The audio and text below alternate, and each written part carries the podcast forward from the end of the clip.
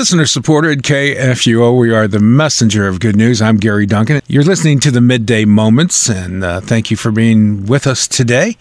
Right now, a moment of faith with Pastor Doug Nicely from Jerusalem Lutheran Church. Hi, Doug. Hi, Gary. Good to talk to you today. Yeah, it's good to talk to you as well. What's on your mind for today? Well, I, I'm going to tell you the first of two weeks worth of lessons I've learned about hymns from relatives. And uh, today I'm going to talk about a interesting story having to do with Uncle Marty. Okay. Let me give you some background. Uncle Marty, about four years ago, was under hospice care, and he had a bed placed in his living room, and uh, at, at Marty and Betty's house. And uh, Vicki and I and several others tried to visit him as often as we could in those days. Marty asked uh, his son Alan and me to stand at his bedside and to share a prayer with him. Then he told me that he wanted me to preach his funeral sermon. Uh, and I asked him if there was a particular hymn that he wanted sung. And the hymn name that he gave me was, What is the World to Me? Now, I can remember singing this old German hymn uh, when I was growing up, but I never thought much about it since that, before, uh, since that time when I was growing up. But now, as a result of what happened with Uncle Marty in his uh, living room, this hymn means a lot to me. So let me uh, sing the first verse to you. What is the world to me? With all its vaulted pleasure, when you and you alone, Lord Jesus, are my treasure. You only, dearest Lord, my soul's delight shall be.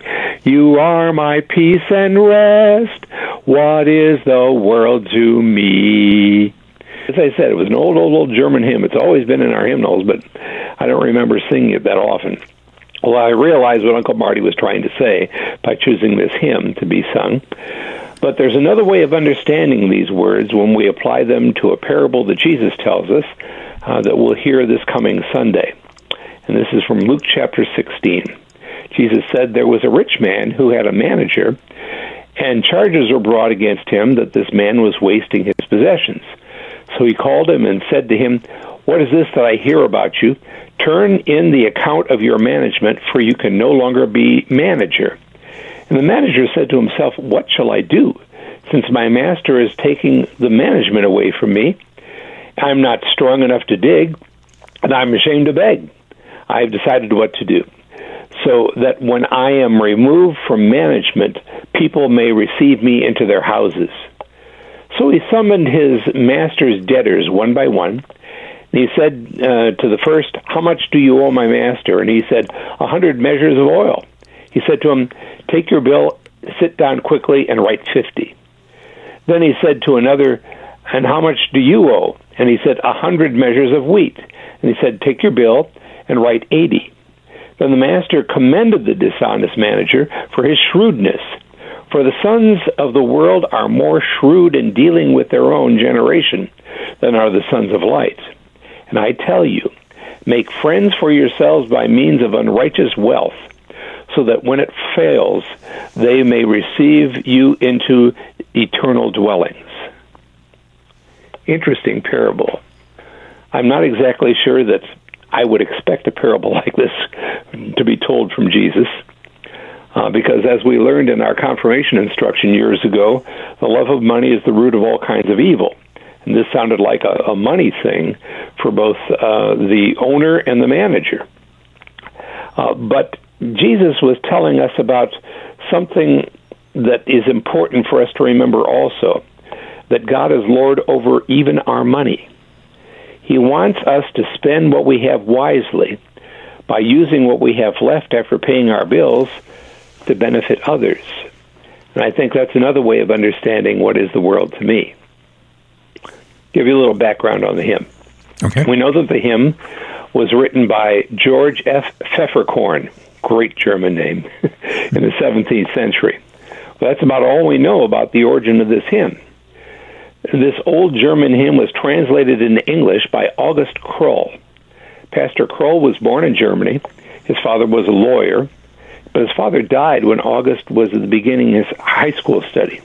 His mother then married Albert Frederick Hoppe, uh, who later became the editor of the St. Louis edition of Luther's works. Ah, a local connection. August graduated from Concordia Seminary in St. Louis, another local connection, and went on to serve as pastor in churches in Milwaukee, Wisconsin, and Grand Rapids, Michigan. And I know both of those towns too.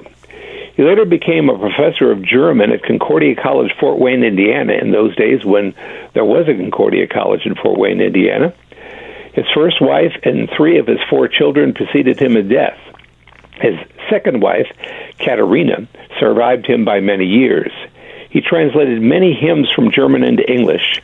He also published a German grammar book and a book of devotions based on the writings of the first president of our denomination, Dr. C.F.W. Walther. August Crull was one of many who translated old German hymns into English so we could now sing them in our churches today. So let me do a couple more verses here. Okay. The world seeks to be praised and honored by the mighty, yet never once reflects that they are frail and flighty. But what I truly prize above all things is He, my Jesus, He alone. What is the world to me? The world seeks after wealth and all that mammon offers, yet never is content. Though gold should fill its coffers, I have a higher good.